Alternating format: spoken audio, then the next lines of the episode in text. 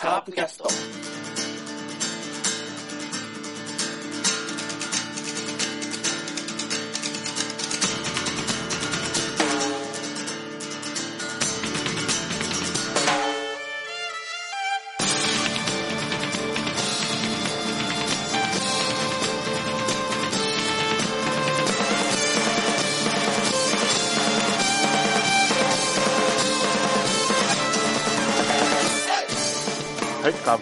ざいます。さあ、今週も、えーいろいろカープの話を中心にいろいろ野球の話題をしていきたいと思います。じゃあ今日のメンバーは、えーまずはじゃあラロッカさんです。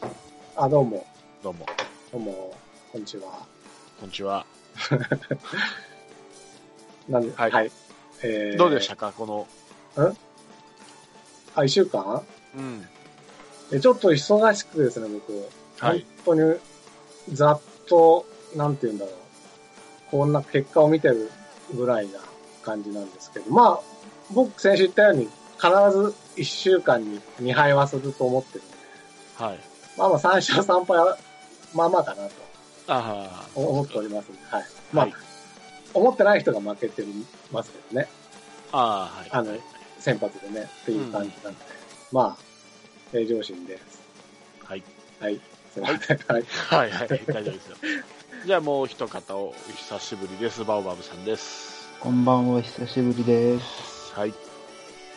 先週はちょっとお盆明けの仕事が始まって忙しくて、はい、はい、はい。結構し野球見れてなくて、もはいう結果を追ってるだけなんですけど、はい。えーちょっとあんまり残念な試合も多かったなぁと、スコアだけ見て、ねえーね思ってますんで、はい。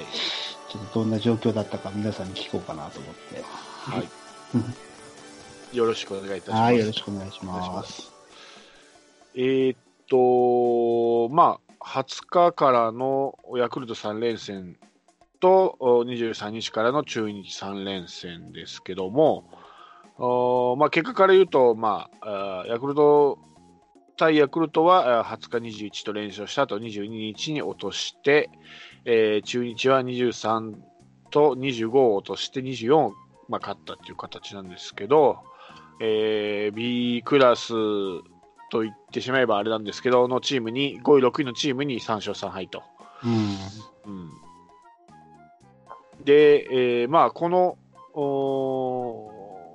週で、まあまあ、特に大きく、えー変わったというのは、まあ、一つは、えーバティスタが、えードーピングに陽性反応が出て、うん。えー登録抹消っていうことと、長野がですね、久々に一軍に登録されて、えーいきなり23日スタメンで使われたと思ったら、その日以来また使われないっていう、ちょっと謎の。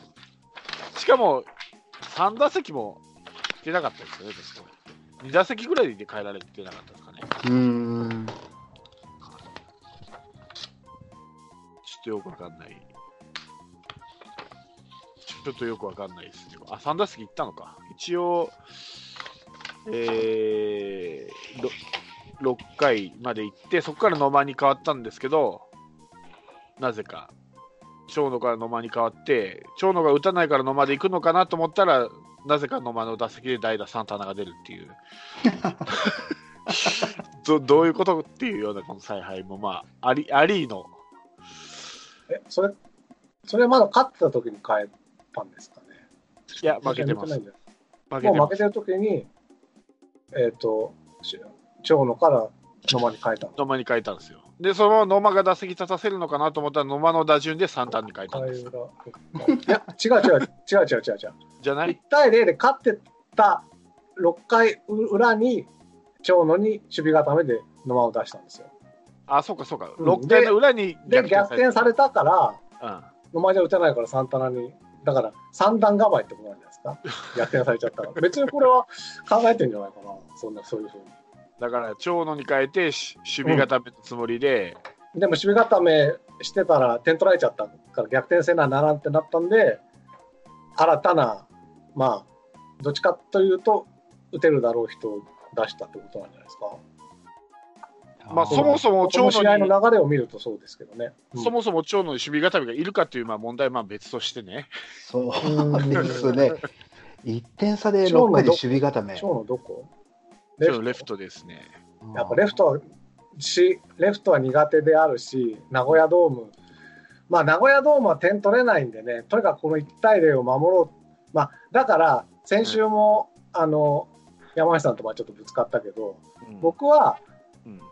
とりあえずその、まあ、1対0で守備固めはちょっと早すぎるかもしれないけど、うん。確か3点差、4点差でうん。5回だろうが6回だろうが守備固めに入るのは、うん今のカープのうん。セオリーだと思ってるんですよ。うん。ただ問題は、うん。そのセオリーを使おうが何しようが後ろが打たれちゃうっていうだからもう勝つイメージがあの攻撃の守備固めだなんだってイメージがつくけど、うん。ピッチャーの系統のイメージがつかないっていうのが一番問題だと思ってますね僕は。うんうんだから野手の変え方はそんなに僕は問題じゃないんだと思うけどな。うん、でも後ろが不安であるんだら、守備固め早めに出しちゃダメだってことですよね、今。そうその通りなんだけど、うんそうなんですよ。そうですよね。でやっぱりじゃあここで1でも点差で守備固め出したのはやっぱ良くないんだな。ただうん。それがあそそうかどうかが言い切れなくてエラーからの失点っていうのも多いじゃないですか今年カープってうんうんううんん。だからとにかく6回まで勝ってればあの守備固めしたくなる気持ちも分かるんですよね。うん。ピッチャーが不安だからこそ1個でもエラーしたらそこから一気にいかれる可能性があるんでね。うん。うん、でだから気持ちは分かる、だから本当にね、今のカープは、守備固め入れようが入れなかろうが、野手の采配は置いといての、ピッチャーの勝つイメージがつかないっていうところでしょうね。だから、うんうん、それってまさに悪循環ですよね。そだからあの、早めに変えることが裏目に出るっていう。う、うん、うん。だけど、怖いから先早めに守備固めしちゃうっていう。そうですね。うん。なんかデフレスパイラルみたいな。確かにね。うん。な、こういう時は動かない方がいいのかもしれないな。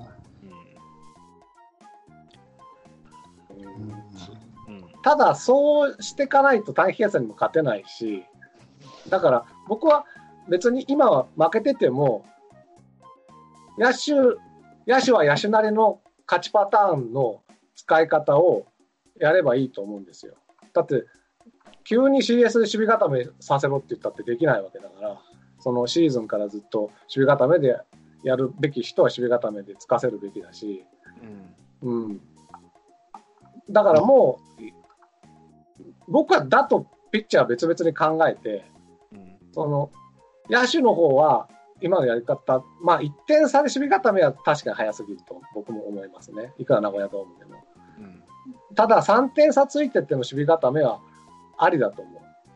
うん今年本当にエラーからの失点が多いんでね、エラーからの失点がしかも大量失点になるっていうパターンが多いので。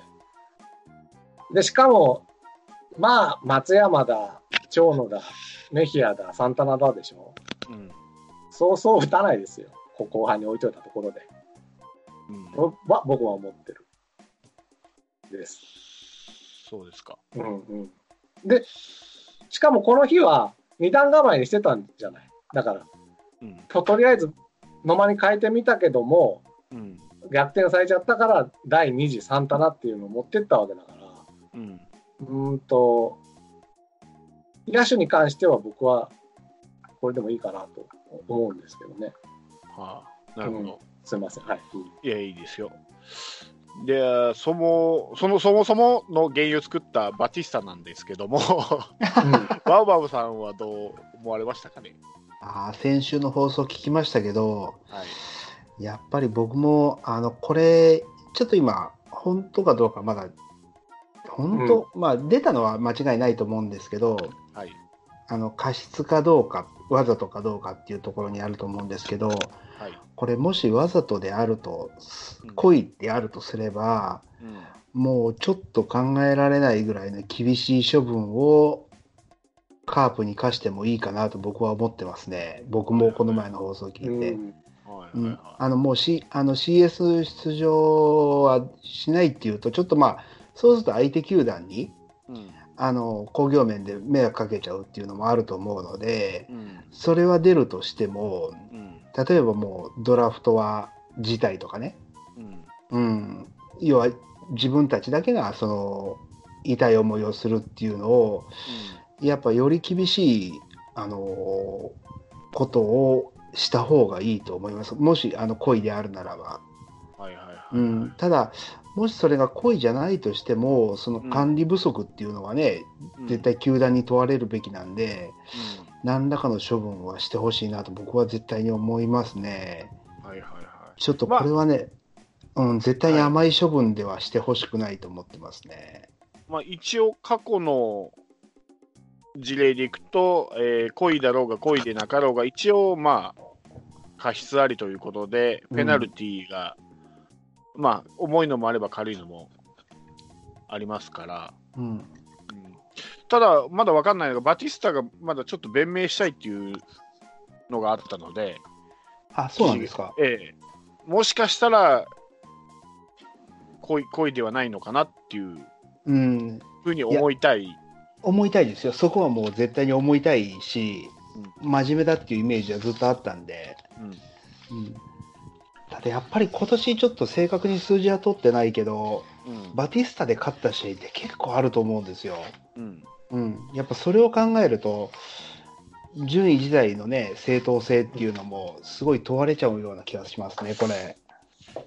ただね、これ難しいのがね、ちょっと僕が、僕の考え方がちょっと変なのかもしれないですけど、ええ。僕、そんなに大きく捉えてないんですよ。あっていうのが、その団体、個人競技なら分かるんですけど、団体競技こと野球に対して、ドーピングがそこまで影影響するのかなっていう、いや、まあ、ドーピングの種類にもよるんですけども、あー。ま外野フライがホームランになるってことはもしかしたらあるかもしれないですけど、急に3割バッターが4割打てるわけでもないですし、うん。その1人がそのドーピングでパワーがついたからといって、チームが勝てるっていう保証が俺はないような気がするんですよ。で、個人競技なら自分の力ですから、早く走れたり、遠くまで物投げれたり、泳げたりってあるけど、でも禁止されてるってことは、うん。あ言ってみれば、木に見せかけた金属バットで打ってるみたいなもんなんですよ。まあまあそうだけど、うんうんで、というふうにうんしない限り、うんその影響なんて確かにそんな詳しくはわからないけれども、うんあのもうそのぐらいのものであるというふうに線引きしないと意味ないですよね、この禁止している、そもそも。いや、そうですよ。いや、うんそうそうなんですけど、それがあのちょっと NPB が消極的かなって思うのが、うん。これ始めたのが2007年なんですよね、うん。あのドーピングっていうの。で、えー対象試合をこの試合って決めて、で、えーとまあ、ここれ聞いた話なんですけど、あのうん。YouTube かなんかで里崎がなんか言ってたかな？あの、この試合って決めて、それが2ヶ月に1回なんです。すよ。うん。2ヶ月に1回、えーこの日って決めて、その日は12球団全部やるらしいんですけど、さらにくじ引きでにあの2人、2人って言ったかな？決めるんですよ。ってことは、うん当たらない人はほとんど、当たらないまま現役引退するかもしれないぐらい低い確率のものをやってるってこと自体、うんあんまり本気じゃないのかないやと。やるんだったら厳しくしなきゃいけないんだって。あ当たったらもうこんなになっちゃうんだっていうことにしない限りうん続きますよ。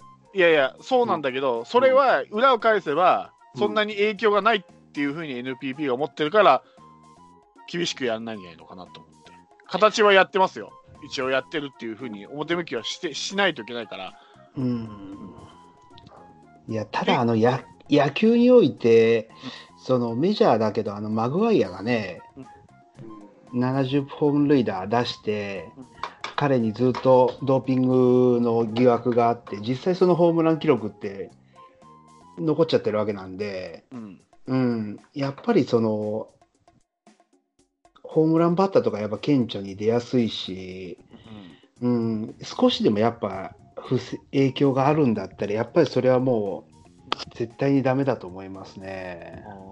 うん。でぼ僕はね、その MPB がせ消極的であれば、あるならばうん。こそ、やっぱり僕もバーボーバーボーさんが言った通り、今年はのカープの勝ちの大半はバティスタがいたからっていうところがあると思うので、うんあの3位に入ったら、僕は辞退をして、うん繰り上げでいいと思うんですよ、CS はね。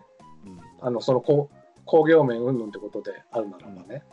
だから、MPB からもらう、なんかこう、罰をもらうというよりかは、うんカープ球団が辞退するというのが僕はいいんじゃないかなとうん思うんですよね。うんなるほどね。まあ、過去にした球団はないですけどね。そういうことですね。うんそう。で、やっぱカープってその市民球団であるっていうところで特徴的なとこだし、うんやっぱその平和の象徴であるし、やっぱりちょっとね、あのーすごい市民に近い球団っていうのがあるので、うんうん、そこはやっぱり、あのーそういうのにも厳しく対応する球団っていうのは、後々いいろんな意味で、そのイメージ的な意味でも効くと思うんですよね。ううんん。これがまあ言い方悪いけど、巨人とかだったらね、なんか、なんかうまいことなんか闇にも消されそうな気がするけど、うんカープだからこそカープっぽい何かを期待したいっていう、期待したいっていうのはありますね。うん。しかもこれ、あれなんですよね、本当はもう処分が、あの黒が確定して、処分が確定してから発表するんですけど、うん、その前に発表してるんですよね。あれって球団が発表したんでしたっけ？そうですよ。あれ、ーなんか、なんか SNS とかは6月に起きたことを今頃言いやがって隠蔽体質みたいな記事かあのか叩いてるやついますけど、逆なんですよ、あれ。早めに発表してるんですよ、カープって。なるほど、なるほど。ええあの、うんっていうのがバティスタぐらいの主力選手は2軍に落とすと必ずなんかこう憶測で書き立てられるからそれが嫌だったらしいんですよ、なるほど、なるほど。うん。うん。だってそんなに調子を落としてるわけじゃないのに2軍に落とすっておかしいじゃないですか、で確かに。探り入れられるぐらいなら正直に言おうって言って早めに言ってるんですよまだ、なるほどね。はい、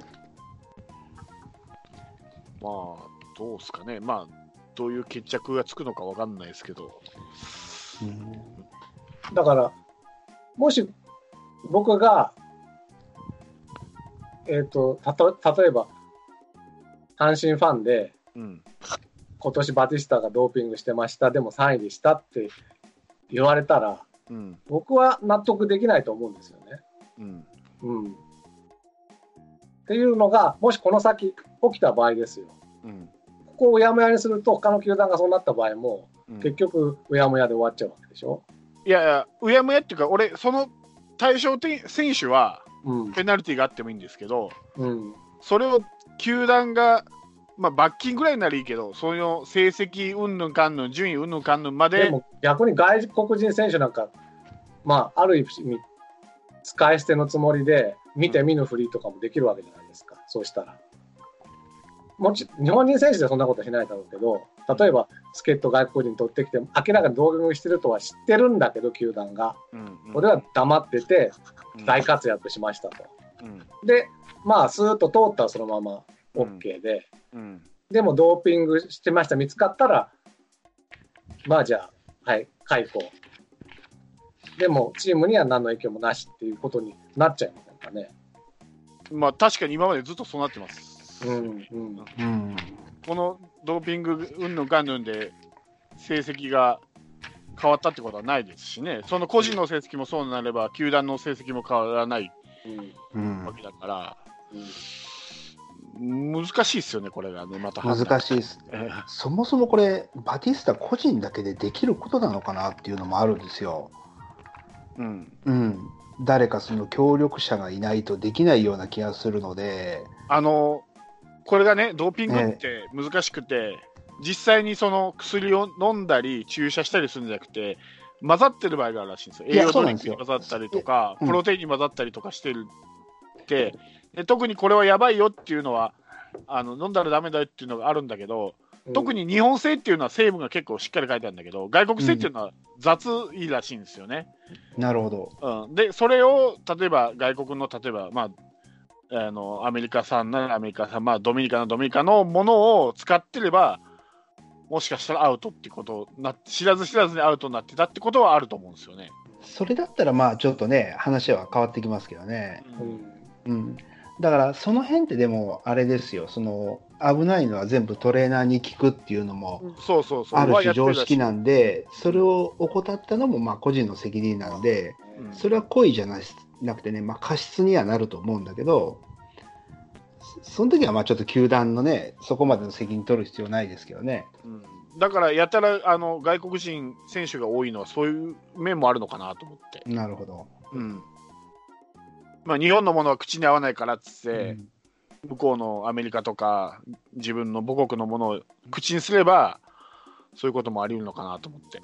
うんうんまあ、難しいですね、これちょっと結果が出るまで。難しいね。うん、だから手を出したくなる気持ちもね、ものすごいよくわかるんですよ。うんなんか、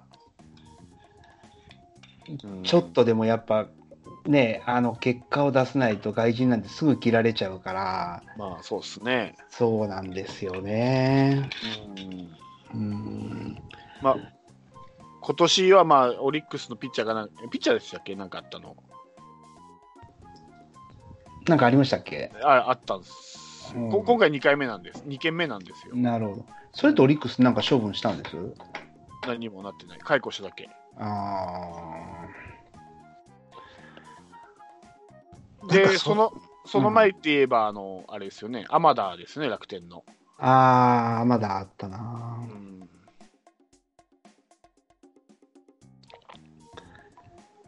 まあ、楽天はね、下げようがないぐらいの順位でしたから、去年は。まあ、だから上位に入ったチームがうん、辞退するみたいな前例を僕は作った方がいいかなと思ってるってことなんですよね。うん。前例を、とにかく。あうん。うん、まあ僕は、あの、どういう処分下っても、ね、故意だったらしょうがないと思うんだけど、う。ん野球界と球団として、絶対にどうその薬物は許しませんっていう姿勢は見せてほしいですね、うん単純に、うんうん。うんそれだけですね。どうすかね。わ かわかんないですけど、信。じたいですけどね。うん、うん、特にその、5月あれだけ活躍しての6月だから、余計疑われるんですよね。たまたま。うん、たまたま1回、その時1回だけで、しかも運が悪く引っかかったかもしれないですけど、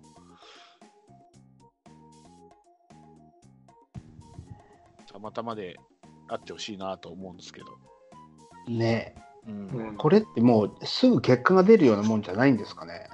いや、なかなか出ないらしいですね。っていうのが、やっぱり、いろん、その、し検査する期間って、うん。そんなに数ないけど、検体ってすごい来るんですよ。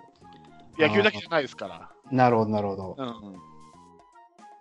だから時間かかるんだっていうふうには言ってましたけどね。じゃあもう今シーズンはもう日本シリーズも含めてもう絶対に戻ってこれない。無理無理でしょうね。ああ、なるほどな。まあ、しょうがないな。うんここから逆転満塁ホームランはないでしょう、さすがに。実は白でしたみたいな。それは実は違う人と混じってましたみたいな。ないだないろうでしょうな。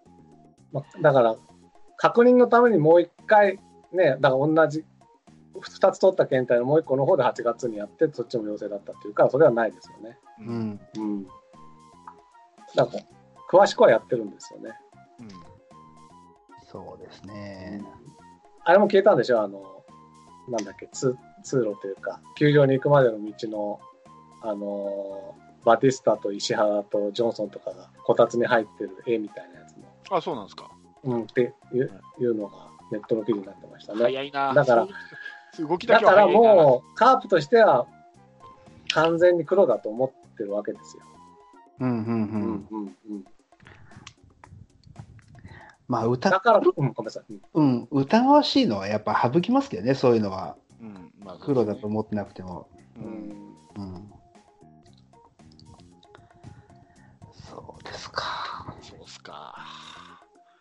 なるほどね。惜し惜しいよね。ど例えばこれ、カープが、どうすんだろうね、カープって。例えばまあ、仮にまあ、アウトでした。えーまあ、半年か1年か分かんないですけど、し出場停止になりましたの場合は、解雇するんだろうか、それとも、使い続けるんだろうか？でも自分たちで育てた選手ですからね。うーん。他の助っ人外国人とはちょっと違うじゃないですか、お金だけで来たのと。半年ぐらいなら俺、なんか、でも、他のチームが取りそうな感じしますよね、でも。クビにしたらそうですね。うん。クビにしたら取るでしょうん。う。うん。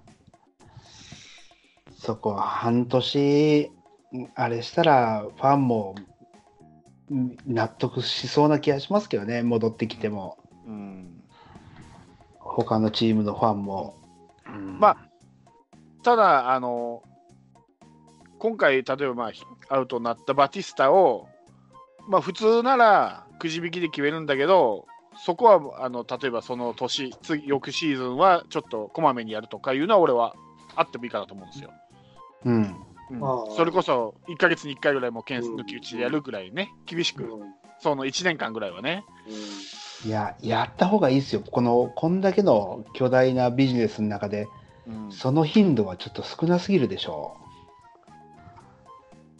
いやでもね、結構お金かかるみたいですよ、こう。れ あの、1回に、あ1人一人当たり5万円かかるらしいんですよ、検査費用が。あで、5万円かかって2人だから、えーっと、10万じゃないですか。あ。かける12球団ですからね、1回のお金が。うんなるほど。それはどこが出すのって言ったら NPB が出すしかないんで、球団は出さないでしょうから。うーん。でも他のスポーツのこと考えたらもう必要経費に近いような気がしますけどね、そこは。まあね。ある程度は。うーん。ただ、サッカーとかはどのて頻度でやってるのかですよね。他のバスケットとか、まあ、あるじゃないですか、日本のプロスポーツは。サッカーとかって、あれって、トトが入ってて、賭けが入ってるから、うん。もっとシビアであって叱るべきですよね。まあそうですよね。うん。しかも試合数が少ないですからね、野球ほど多くないから。そうそううん。野球は多いからね、あれ140何試合全部やってたあ、それは無理だ。パンクするから。そうなんだよな。手を出したい気持ちはよくわかるんだけどな。ただ、バティスタの場合はね、それなりに実績作ってるからね、わざわざうんやらなくてもとは思うんだけど、まあわかんない。まああれだけね、いいっぱい有料外国人が次々出てくている球団だから、焦る気持ちもわかんなくはないんですけど、うん。うん、そうでしょうね。海外で実績作ってきた選手じゃないですからね。そうん。他の外人と全然違うんだよな、助っ人って言っても。う、うん、そうなんですよね。ね、新人に限りなく近いみたいな。そうん。う、まあ、そうですね。ですね。ちょっと信じたいですけどね、根本は、絶対に。はいはいはい。まあそんなバティスタで、まあちょっと外野が、えー問題が出てきて、まあ外野内野問題が出てきて、まあ長野が上がってきたんですけど、まあ先ほども言いましたように、この中日の初戦に使われて以降使われてないと。うん。調子のいいのに、まあ多分ピッチャーの右左で多分今野間が入ってるのかな、2番に。この2試合は。菊池を休ませて。ああ、うん、せっかくね、調子よくて、巻き返しの切り札だと言いながら、まあ、言ってるのはまあマスコミですけども、なんかな満足いく使い笑い方してないなと思って、どういうつもりであげてるのかなと思って、よくは、これまた謎なんですけどね。うん。これ、長野って打席って僕全然見てないんですけど、どどうでした？僕も見てないんですよね。あ成績だけは一軍に上がってからは打ってないですね。まだ言ってないですよね。。4打席ですか、うん上がって。うんえーっと、えーっと、1戦目に3打席で、うんえ2戦目に代打で1打席立ってますから。で、3戦目は出てないです。うんあ4の0ですね。しかも、ビジターの中日相手に。ーもう、もうだんだん涼しくなってきたのに、そせもう暑いとピークを過ぎて。う。はい。おーなるほかと思えば、その前に一瞬上がった国防をまたすぐ落とすとかいうわけわからてるし。相変わらず謎だな、野手に関しては。上げたり下げたりが。ど。謎ですね。これなんだろう、何の意図があるんだろいや、だから、右打者調整ですよ。結局。うん、だから、長長のみ右上がってきたら国母としたとか、そういうことなんじゃないですか。今、まあ分かるんですよ。でも、国保と長野ってポジションが違うし、今、問題は外野じゃないですか、やっぱり。でも外野はほら、野間、鈴木、西まあ少なくとも西川と鈴木は決まってるから、うん、あとレフトでしょ？そうですよ。うん。で、国母いたってしょうがないじゃないですか。だから、なぜ上げたのかなと思ったんですよ。バティスタ問題の後ですからね、国保上がったのは。うん、それ前だったら分かる、前だったら分かるんですよ。まあ外野が。だから国母はそれに関しては代打のつもりだったんじゃないですかね、右の。バティスタが右だから、だからバティスタが右バッターだから、うん右バッターが1人減りましたと。うんで、その右バッターに誰あげるかっていうとりあえず国母あげたけど、うんあ、長野の方がいいかなっつって長野にしたんじゃないですかね。1打席ぐらいだったよ、確か国保出たの。う。一打あとは、まあ一応チームがざわついてるから、うん一旦チームリーダー的な人を挙げて、落ち着かせる的なね、こともあったのかもしれないですけど、まあ僕は右バッターの、とにかく今、誰がいいかなっていうだけのことをしてるんじゃないで、僕いいんですよ。あの、ここの菊池外した2戦っていうのは、今見たけど、すごく嬉しくて、うん。もう来年菊池いないかもしれないんだから、もう僕はだから、さっきも辞退していいって思ってるぐらい、うん。ここから来年のことだけを考えていけばいいと思ってるので、うん。まあ逆に僕、長野上げなくてもいいぐらいに思ってるんですけども、うん。うん。まあだからいろいろ、聖夜3番にしした試したり、逆に今、まあちょっと危ないっぽいですけど、セカンドにサンタナ置いてみたりとかね。うんあとは、途中から誰に変えたのかな？三好に変えたのかな？みたいなことをどんどんやっていってほしいなと。うん嬉しいですね、僕は、この2戦は。逆あ、そうですか。うんうん。まあ、なんか二塁外国人が守るって、ラロッカ以外以来、そうですよ。なんか新鮮ですよね。うん見て、見てないけど、ラジオで聞くだけでも新鮮だな。まあでも、ほら、バティスタで言ったように、我々はほら、助っ人って外国人と考えてないですから。カープアカデミーに来た人は。ああ、もうそうですね。も新人選手、う、日本人選手新人、あの、小園とサンタナの新人コンビみたいな感じで。やべえな、この入管。そうだすごいな。すごいよね、本当に。シーズン前に全く想像してなかった。本だって。練習生だったからね、シーズン前はサンタナは。そう。そうですよね。まあだから、バティスタのおかげでチャンスですよね。まあまあね、まあね。うん。うんなるほどね。うん。まあ、びっくりするようなオーダーですけどね、サンタナとか 出てたら二塁、サンタナとかって思う。しかもこの中日戦、あそこが菊池だったらなっていう場面が何回かあったので、ね、もしかしたら落としてた試合も勝ってたかもしれない。来年いいないわけでしょ？例えば来年の春ぐらいに、急にこんなことしだしたら、ほら見た、あの、あの、試してないからこんなことになるんだっていうことを言ってると思うよ、我々。だから、試してるんですよ、そういう意味では。早めに。まあいろいろまあまあまあ、わかるんですけど、それがサンタナでいいのかっていうのがまずいいのかどうかは分からないです。わからんけどね。でも、やっだけは分かんないっていうことじゃないですよね。うん。守備だけならまあ曽根とかがいいんだろうけど、まあ、曽根も打たないしな、上本も。うんはい、わかりました。じゃあまあ、はい、はい、僕の一見ですけどね、あの、はい。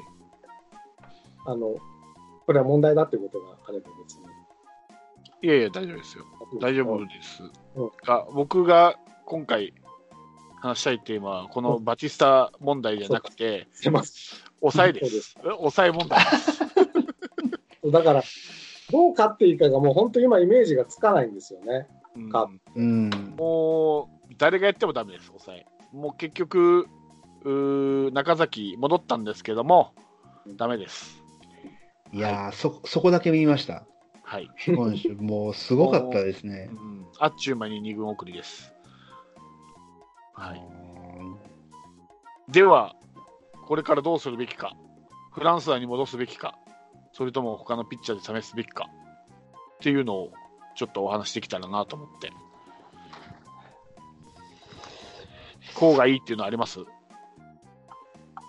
僕は、うん。もうだから、フランスは休ませると思ってます、ずっと、今シーズそれは抑えで使わないってン。もう、ことサインも何も使わない。まあ、2軍でたまに調整登板ぐらいすればいいかな。あ、じゃあもう2軍に落とすってこと？ああ、もちろん、そうそうです、そうです、そうです。はいはいはうん、で、それこそだから、今のセカンド、サンタナじゃないけど、い。はい。もう毎日いろんな順番に、まあ、ちゃんと決めてね、うん。うん。この日は今日は7回誰にしよう、8回誰にしよう、9回誰にしよう？みたいな。決めて、順繰り順、まあ、1回やってみて、成功したらそこは変えなくて、うん。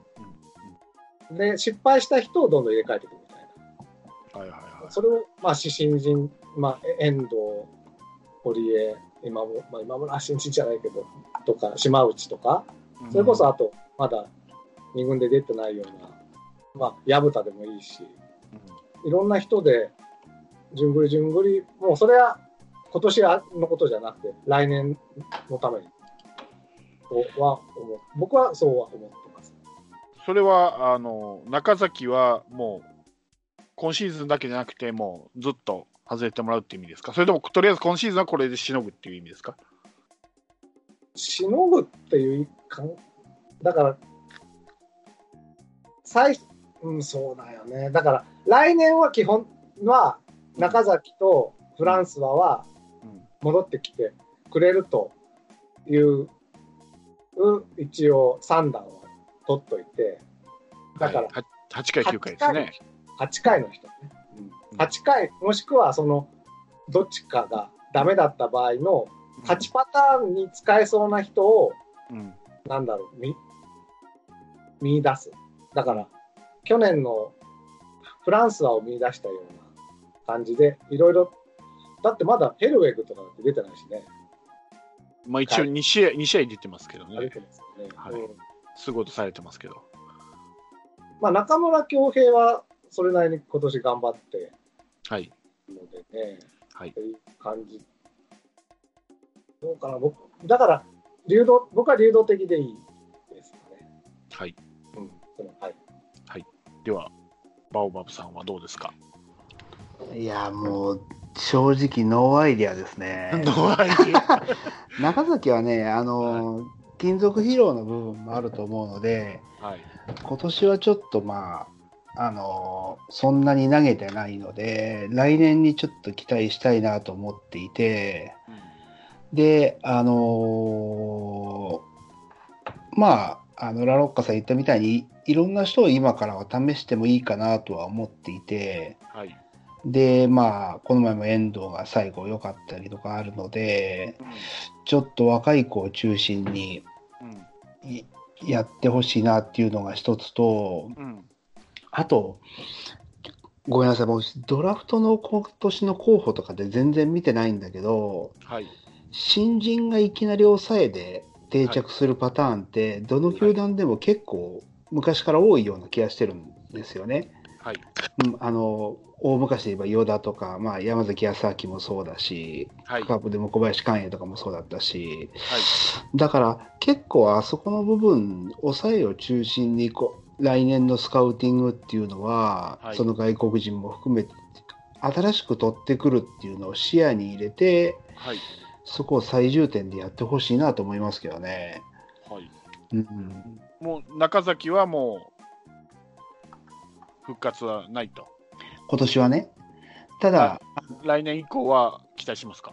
期待しますね。だから、あの、なんだかんだ言って、やっぱ、あの、ランナーは出すピッチャーだけど、はい。うん、あの、3年間やった実績は僕はすごい勝ってるし、まだ若いので、はい。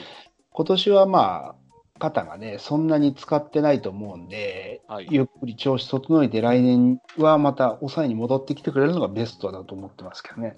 はい。はい。はい。うんあの、はい。さっきの、さっきのに補足しても、あ、セブンさんの聞いた方がいいか。あ、僕ですか？そうです。うん。僕はもうおおむね一緒です。あの、回していけばいいなと思ってう、ん会う人に。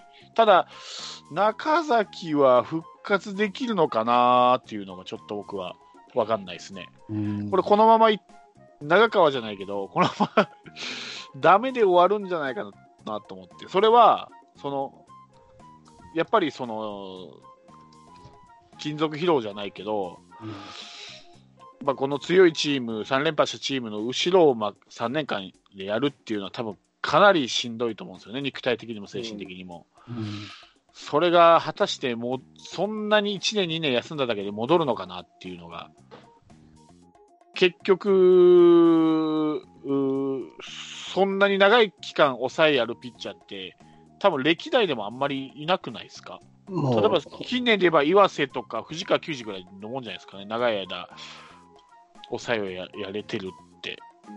多分そうでしょうね。うん。うんまあ、山崎康明もちょっと今やってるけど、まあ、チームがそ,、ね、そんな優勝に絡んでないっていうのもありますけど、巨人にしてもずっと定まってないですし、うん。まあ、ヤクルトももう全然ダメですし、僕がただ期待、中崎にまだ期待したいなと思ってるのは、うん、今週見てですね、うん、まあ最悪の状態ですよね、うん、な中崎。うん、な。最悪の状態なのに、うん。1セーブ1勝なんですよ。うん、で、最後の試合はまあ、もう負けてる時に投げたから、うん、打たれちゃってもしょ、もう勝ち負けもつかない投球だから、うん、その、なんだろうな、変な運はこの人持ってるんですよね。うん。うんそこはね、ちょっとね、まだ信じたいとところがなるほどあるんですよ。その運が感じた時になくなるんだよね。例えば大瀬良の最多勝がかかってるとか、うん いあの、日本シリーズのここでとかいうところで運が尽きるような感じがするんで、俺、運だけで持ってるようなピッチャーはちょっと、あ、そうだよ。うんそうだけど、もし、も、今シーズンほどじゃなくて、ちょっと休ませて、ある程度の復活が見られたら、うん、その、確かにバンバンに抑えるピッチャーに